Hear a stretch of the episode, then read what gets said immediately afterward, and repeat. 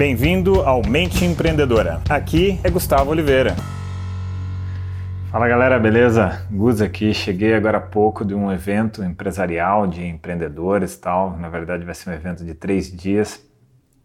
E nossa, estou gravando aqui super tarde, já meio acabado aqui do dia inteiro, né? Muito intenso. E, mas aí o tema que eu separei para a gente bater um papo hoje foi que eu vi eh, esses dias uma entrevista, um bate-papo com um cara chamado William Ury, não sei se vocês conhecem, mas ele é considerado um dos maiores negociadores de todos os tempos, né? Ele é um cara muito bom de negociação. Eu já participei de palestra ao vivo com ele, já li livro dele, enfim, realmente o cara parece ser interessante nesse sentido. E aí ele estava passando aí no, nessa entrevista umas dicas de como ser um bom negociador. Então resolvi compartilhar com vocês aqui uma dessas dicas.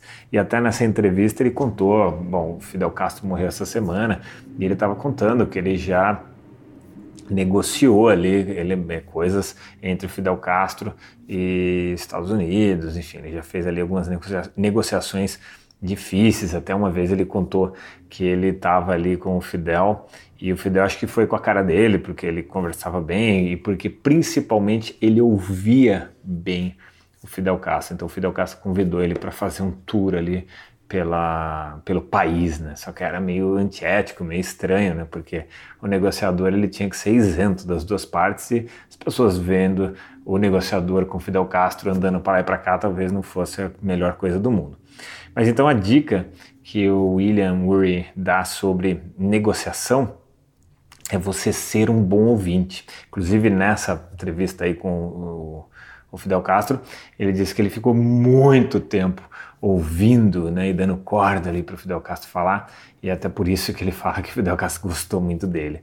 Então, é, essa é uma grande sacada. E quando a gente está ouvindo bem, a gente também tem que prestar atenção nos sinais corporais que a pessoa está é, dando. Né? Por exemplo, sei lá, se a pessoa se afasta, pode ser que ela não, não esteja muito receptiva, né, se ela cruza o braço, enfim, a gente tem que começar a perceber esses sinais corporais, faciais, de, de como a pessoa está se comportando. Isso vale também para quem é palestrante, não é bem uma negociação, mas você está fazendo uma palestra. Eu faço muita palestra, então eu fico sempre muito atento à plateia para ver os sinais. É, comportamentais, os sinais de atitude corporal da plateia, porque dependendo da atitude eu posso mudar, eu posso improvisar o rumo da palestra que eu tinha previamente tratado.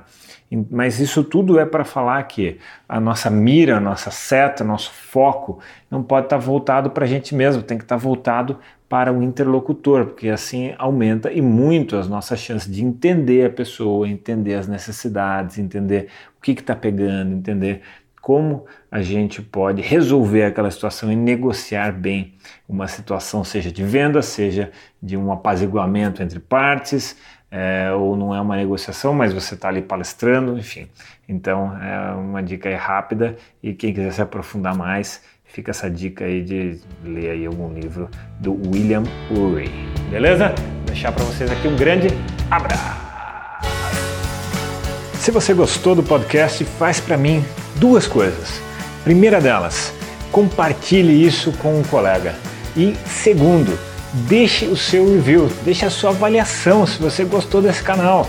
Basta aí entrar no app do podcast e deixar lá a sua avaliação. Eu agradeço muitíssimo. E até o próximo episódio.